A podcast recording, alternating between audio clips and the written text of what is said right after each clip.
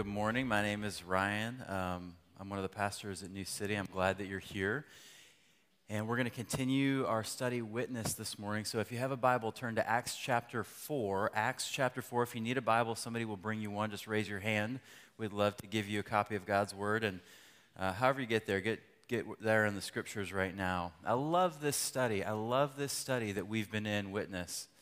It's been so fun to look at the birth of the church and then understand our place in all of it. Guys, we're a part of a movement. We're a part of the most important movement that's going on today in the history of our world. It's not a cultural movement, it's a kingdom movement. It's a movement built and centered in a person that we're following, both individually and as a unique people, the church, this movement of Jesus of Nazareth. And just like he was then, he's alive and he promises us power even today. I think that word power is kind of interesting because it's something that we all want. Everybody here this morning would love to have more power in your life, right? Uh, we've been rewatching home improvement. And if you remember Tim the Toolman Taylor, yeah, more power. I can't even do it. Um, but we all want power, and we, we look for it in different places through our positions of authority. Um, I don't know if anyone said this to you or you've said this to anyone, but I maybe have said this in a moment of frustration. I'm the head of this household. That's what I've told people before, trying to get them to listen to me, and they were all kind of like, who are you? What are you? Right? And that's what happened to me. I remember when our daughter first discovered, she was about three, that I was the boss of someone else. And she just loved that her daddy was powerful and the boss. She would always say, So, dad, you can fire so and so now, can't you? And I was like, I, I mean, I guess. And, um, but even when we get into positions of power, whether it's at home and the church and community leadership, you name it, it always feels like it fails on the promises that it delivers it gives us, right? It never delivers on those promises uh, to give us lasting life and contentment. We always look for more. And then today, as we jump back into the book of Acts, we're going to look at how the way of Jesus really does promise power. And in doing so, it challenges, it absolutely challenges every notion of what power is in our culture and in our world. And it doesn't line up with what the world says about power. It's the most radically subversive kind that you've ever heard of or you've ever experienced. And it absolutely changes the world. Remember what happened last week? Peter and John are going to the temple for evening prayers. It's three in the afternoon. And as they're walking into the temple, there's all these different gates that you can get into the temple in Jerusalem through. They walk by the gate called Beautiful. Now, Luke notes that there's a man who's sitting by the gate who had been lame for 40 years. And people walk by this guy every day for 40 years. He sat there as a part of Jewish life, um, making a living, supporting his family, and people would give to him. It was a pious thing to do. But people walked by and kind of glanced at him, but they never really saw him. Right? They looked at him, but they never saw him. And in this profound exchange, we see a picture of the gospel. Peter and John, oh no there we go. Peter and John um, see this guy, and, and, and the guy finds life as they interact with him. Gold and silver, Peter says to him, we don't have, but what we do have, we're going to give to you. Stand up. Now, if you're that man, what would you rather have? Would you rather have gold and silver, or would you rather have the ability to walk?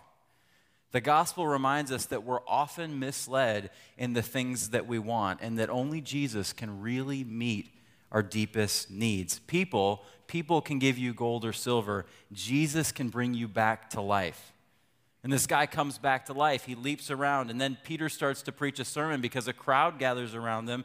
And that's where we pick up in Acts chapter 4. Let's look at chapter 4, verse 1. It says this and as they, Peter and John, were speaking to the people, the priests and the captain of the temple and the Sadducees came upon them while they were speaking. They were in the middle of something that was really important. They're preaching to these people and they get interrupted. Don't you hate being interrupted? I mean, just think about these scenarios with me. While I was sleeping, what interrupts you from sleep? Your alarm goes off. Is that not the most annoying sound in the whole world? While you are responding to a text, right? Something really important is going on with somebody and they need to hear from you. What happens? The light turns green, right? And you have to start driving and someone honks. While I was on an important conference call, my kids barged into my home office and embarrassed me. Interruptions are hard, especially for those of us who care about what we're doing and we feel like our agenda is important and matters. And the disciples are interrupted, you know, when of all things that they they could be doing, they're preaching. It's like, God, don't you see what we're doing here? But they don't respond like that.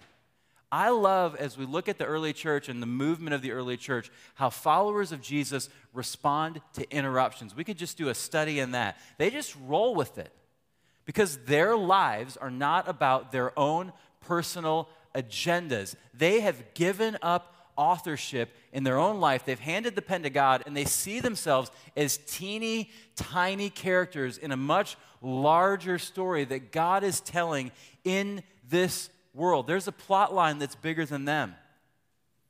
And when they encounter opposition, it doesn't freak them out. They were warned about this. It's a promise that they were flat out given by their teacher.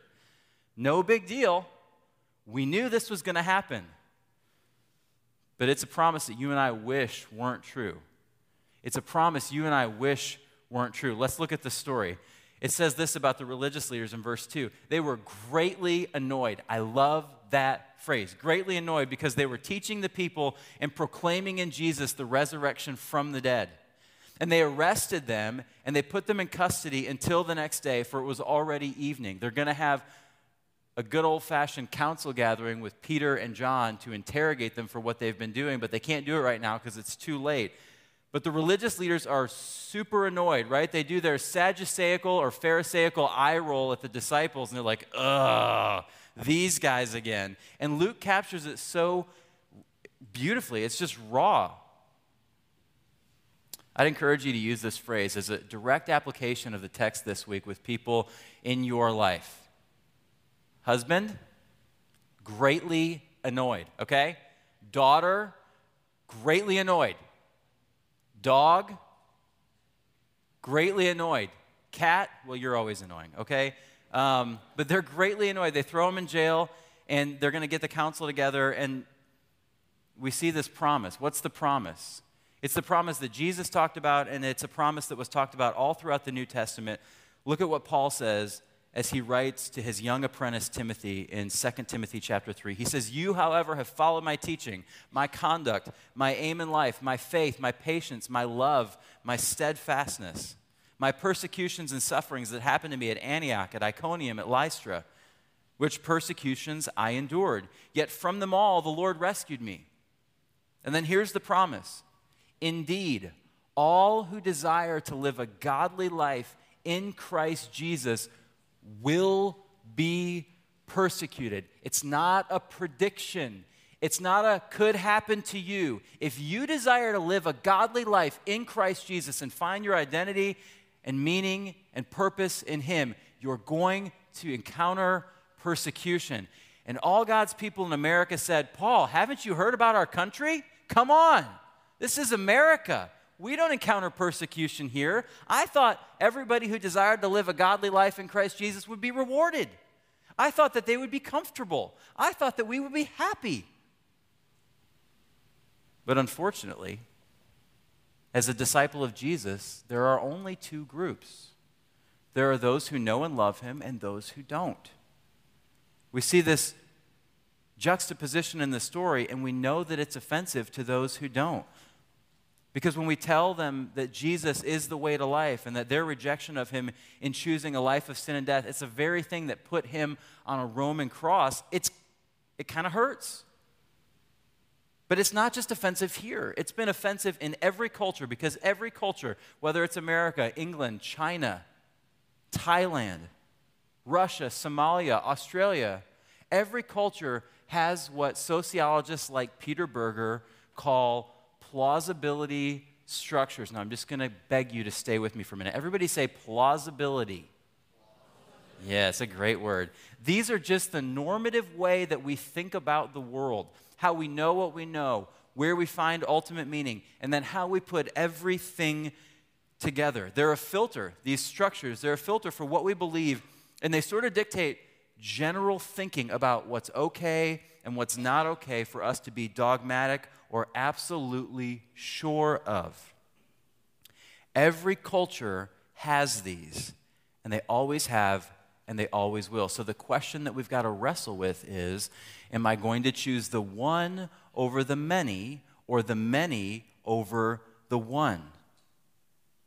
As Christians, we're not choosing ideology. We're not choosing a system. We're not choosing to be more religious. We're choosing to put our trust, to put our hope, to make our life about a person, to get on board with what he says about us, to get on board with what he says about this world, how we know what we know, where we come from, what we're made for, how to find redemption as the pieces of our life are shattered all around us, what this world is for, how we think about work, parenting, everything. Right? We're looking to him for everything. So, do you choose Jesus or do you want to have your cake and eat it too? Listen, I like cake. It's one of my favorite things in the world, and I often want to eat it too, but I shouldn't. And the tension that we feel in this text is that there's two groups of people.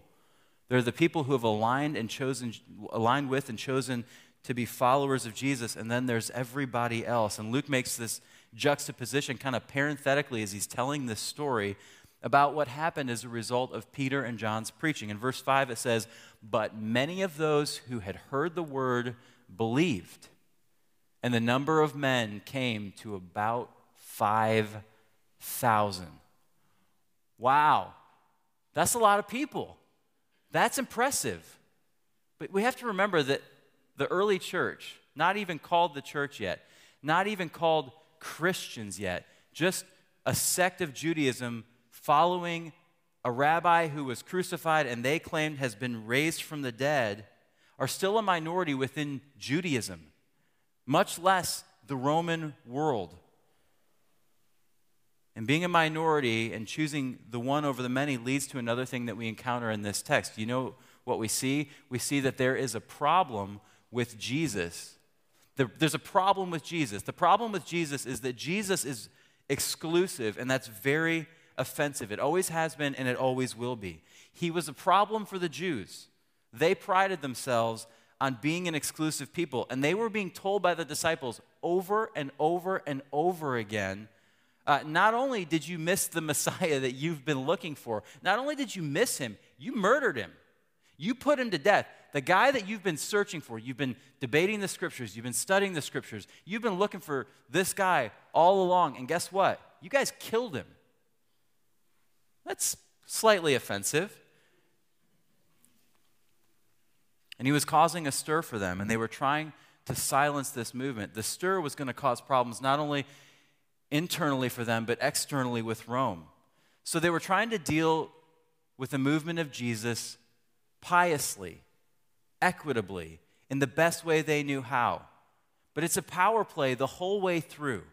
We're going to squash out your little movement with our power and our expertise and our prestige, and we're going to look great while we do it. So the next morning, they call uh, their council together. Peter and John have been in jail all night. And then in verse 5, it says this On the next day, the, their rulers and elders and scribes gathered together in Jerusalem with Annas the high priest, and Caiaphas, and John, and Alexander, and all who were of the high priestly family. And when they had set them in their midst, they inquired, by what power or what name did you do this? Which is a stupid question because they already know. Now they're just trying to trap the disciples. The council that gathered to interrogate them was made up of the Sanhedrin. It was the Senate and the Supreme Court of Israel. It was the high priest who served as the presiding officer and then 70 other men. The aristocracy, the majority, were Sadducees, and they were sad you see, because they didn't believe in resurrection from the dead. Um, and its lay leaders were Pharisees. So the, most of the experts in the Jewish law were Pharisees. They were also nationalistic, but the Sadducees were in cahoots with the Romans. They were more conservative, they were more rationalistic theologically, and the Pharisees were seen as more liberal because not only did they look to the law of Moses, but they also accepted oral traditions about how you live that out as authoritative. And according to their traditions, they're acting in accord with God's law. Um, one commentator says that the Sanhedrin was acting within its jurisdiction when it convened to examine Peter and John. The Mosaic law specified that whenever someone performed a miracle and used it as the basis for teaching, which is exactly what happened in chapter 3, he was to be examined. Now, if the teaching were used to lead men away from the God of their fathers, the God of Abraham, the God of Isaac, and the God of Jacob, the nation was responsible to stone him. That's from Deuteronomy 13. On the other hand, if his message was doctrinally sound, the miracle worker was to be accepted as coming with a message from God. So this is a showdown between the strong and the disciples who, according to the world's standards, are very, very weak. This is exactly what we see in the Gospels that happened with Jesus over and over and over. They constantly tried to make power plays that would end his ministry on earth.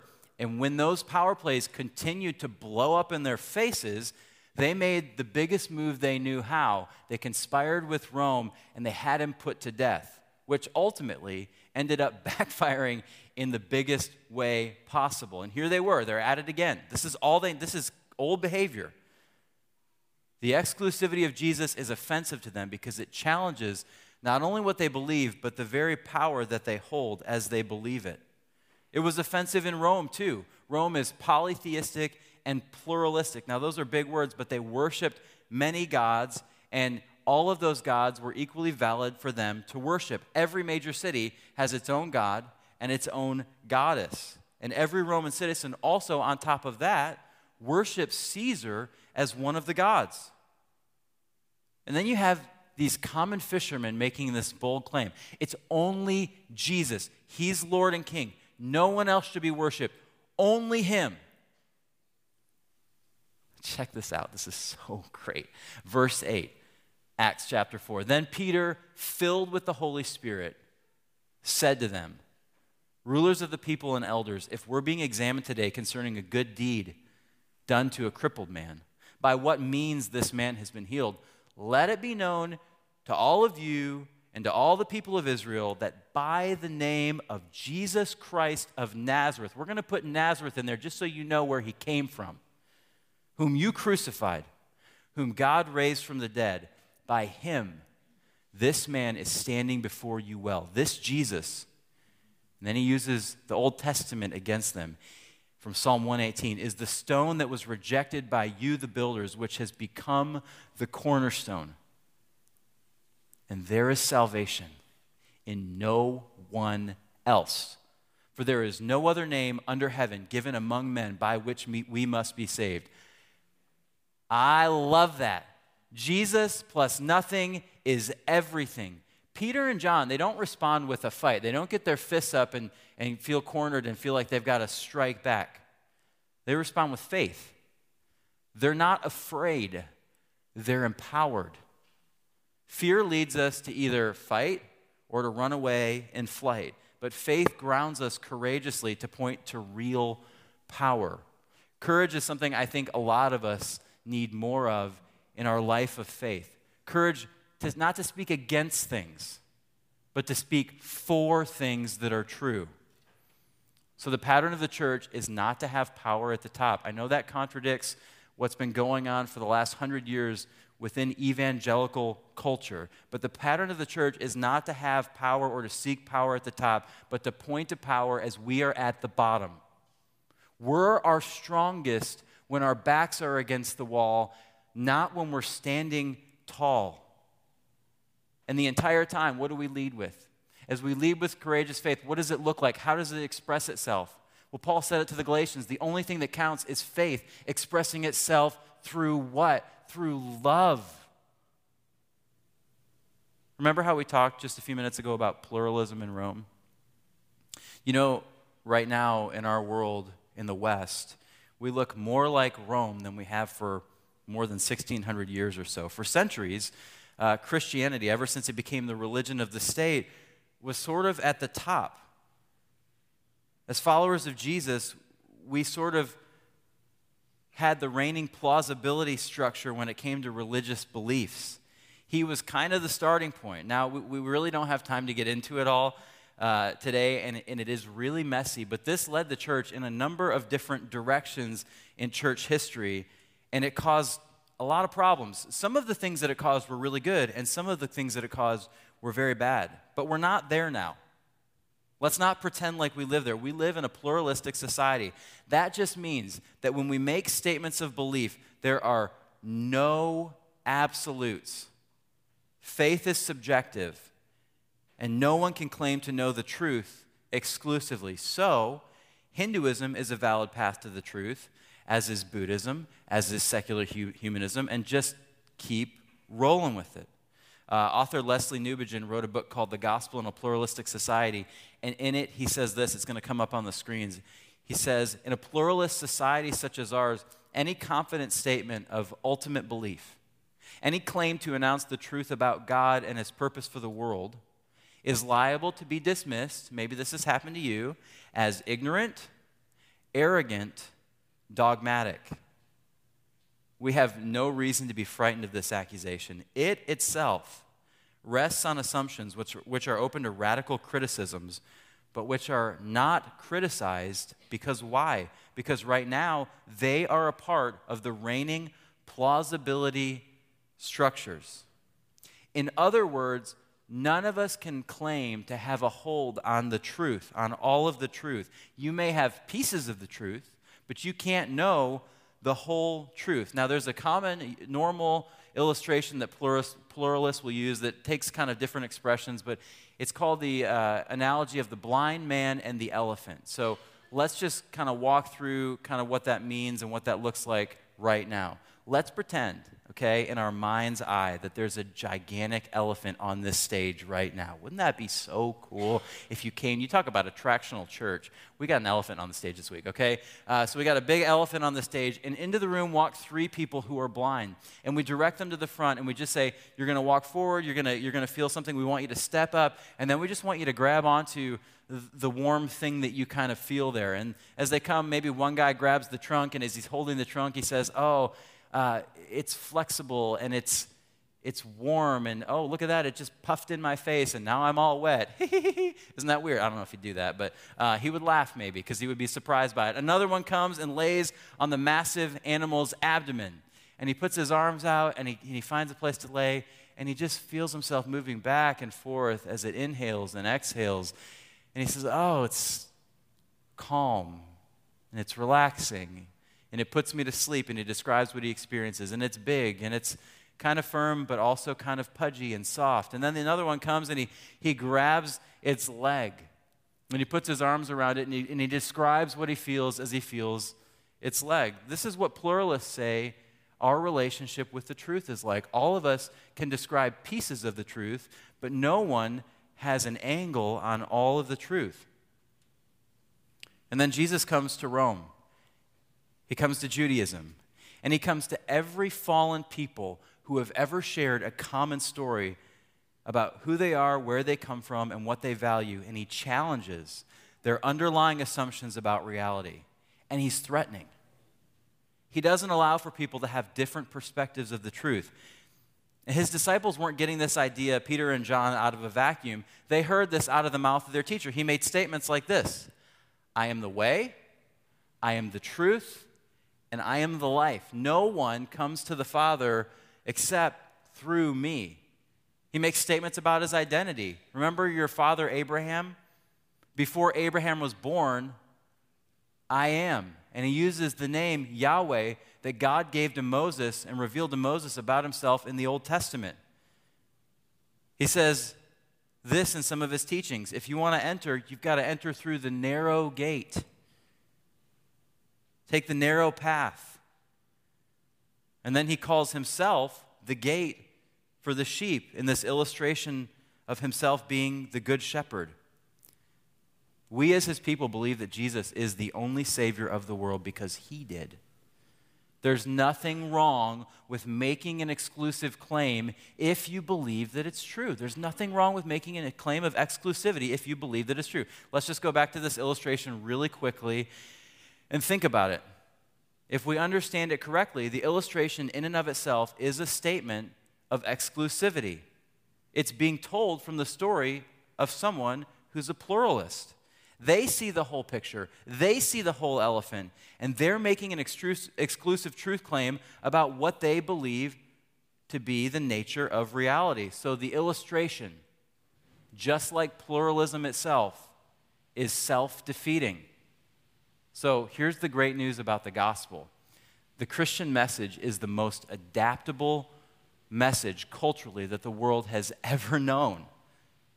If we took our overarching view of the world in the West right now, what I've been calling pluralism, we took it to animistic cultures in Africa or animistic cultures in, in South America where they had folk religion, and we just tried to impose it on them, we would destroy their culture. We would tell them they were wrong and stupid. And the gospel doesn't do that. The gospel comes to every culture and doesn't destroy it, it redeems it. It helps people understand what their true story of origin is, and, and it helps them put all the pieces together, but it doesn't demean their culture in the process. See, right now, today, all over the world, there are people in China who have already gathered or are probably still gathering in house churches to worship. There are people in Africa who are worshiping for hours and hours and hours, and to us, man, if Ryan goes 40 minutes or more, I'm going to fall asleep. But there, they're going to go for four hours. There are all these different expressions of the way of Jesus, and Jesus doesn't destroy or blow up people's cultural context. Now, we, we have common beliefs about the gospel that are core to Orthodox Christians throughout time and history. But the gospel enhances culture, it doesn't demean it. And the problem the world has with Jesus that leads to pers- the persecution of his people, it's never going to go away. It's never going to stop. So, what do we do? Do, do we undo the promises of Jesus and Paul? Let's just focus instead on our personal connection to Jesus because that seems to be the key for these disciples as we look at the story of the early church. I don't know about you, but in my life, I, I feel like in our world, I have to be able to prove Jesus in an intellectual sense to other people. And if I can't do that, then I probably can't present him to other people. But all we're responsible for is presenting Jesus as humbly as we can to other people. And guess who does the work? Who's one of the main characters in the book of Acts? His name, we talked about him, we've talked about him many times, but his name is the Holy Spirit. He can change people's lives. Do you believe that? He's not stressed out about the person at your office who's difficult. He's not stressed out about your family member who you're like, yeah, they're never going to turn. He's not afraid when you encounter opposition about what to say or how to say it or how to apply what you say to somebody else. He's fine. You can rely on him you really can trust him. He's God, just as much as Jesus and just as much as the Father. The disciples were standing up to the most educated, powerful people, and they were just telling them, hey, here's what we know. And it was effective because of their personal connection with Him. Verse 13 Now, when they saw the boldness of Peter and John and perceived that they were uneducated, common men, they were astonished. And they recognized that they had been with Jesus. But seeing the man who was healed standing beside them, they had nothing to say in opposition. But when they had commanded them to leave the council, they conferred with one another, saying, What shall we do with these men? For that a notable sign has been performed through them is evident to all the inhabitants of Jerusalem, and we cannot deny it. But in order that it may spread no further among the people, let us warn them to speak no more to anyone in this name. So they called them and charged them not to speak or teach at all in the name of Jesus. Guys, you're not allowed, okay? You're done. We know, we know that you think this is something, but stop it. Stop it. Uh, but Peter and John answered them whether it is right in the sight of God to listen to you rather than God, you must judge. For we cannot but speak of what we have seen and heard. I've been reading this book, The Insanity of God, and in it, author Nik Ripken talks about his own work in bringing the gospel to Somalia. And then he shares stories. He goes and studies the persecuted church all over the world. He shares stories from his work interacting with all these different church leaders in different cultures and contexts. And he describes this time with church leaders of a large house church movement in the country of China. This is unbelievable. Just listen to this.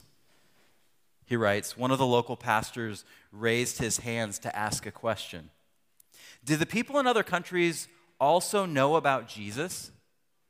Or is he only known in China? I then told the group that believers in other parts of the world also knew about them. The Chinese believers in house churches. I told them that believers in many parts of the world prayed for them and their churches.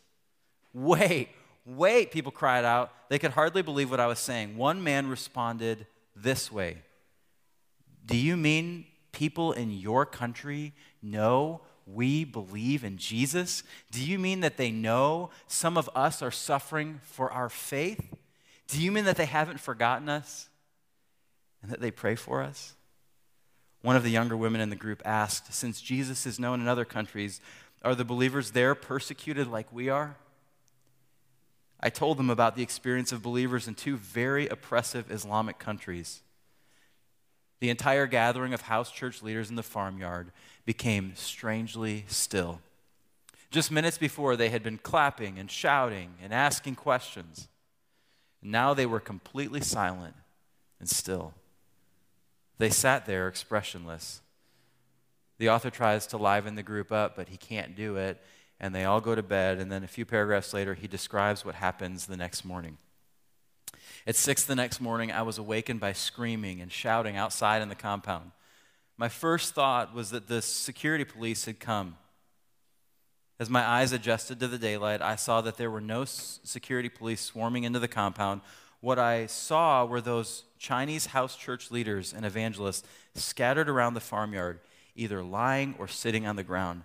They were crying, screaming, and they were yelling hysterically. Many of them were pulling out their hair or clutching at their clothes. And I spotted my friend Dave across the way and I rushed over to him. I demanded to know, what in the world is going on? He told me to be quiet and to listen. And before I could protest again, he took me by the arm and began to walk me among these people who were crying and screaming. Because I was now silent, I actually began to hear and recognize the names of the two Muslim countries I had told them about the night before. The names of those two countries were being repeated again, again, and again in passionate and anguished prayer. When David stopped and turned to look at me, there were tears streaming down his face. He said this They were so moved by what you shared last night about believers who were truly persecuted that they have vowed before God that they will get up an hour earlier every morning to pray for those Muslim background believers that you told them about until Jesus is known throughout their countries.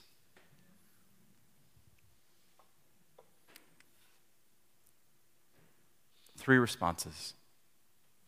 And I'm just going to let the Spirit do His work. We're just going to sit for 30 seconds to a minute and pray. I mean, I know it's kind of a weird context, but maybe there's someone here this morning who doesn't know Jesus and you want to just start following him and trusting him with your life, and you want to make his story your story. Um, maybe some of us need to return to God in some significant ways or even some little ways in our own lives. And then I just had this thought. I don't do this a lot, but I had this thought as I was driving in this morning, and I think it was the Holy Spirit. Um, I think there are people in this room, maybe students, maybe people who have been following Jesus for a long time, and God's calling you to something. I don't know what it is. I don't know if it's ministry. I don't know if it's missions. I, I, don't know what it is. Maybe it's just something in our own community that God's calling you to stand up um, and, and to bring the gospel somewhere in your world. But I think God's calling some people to some stuff today, too. So let's respond. The Spirit will do the work. I'm not even going to pray. I'm just going to move my stuff. Daniel will come up and lead us in our last song, and then we'll respond to God.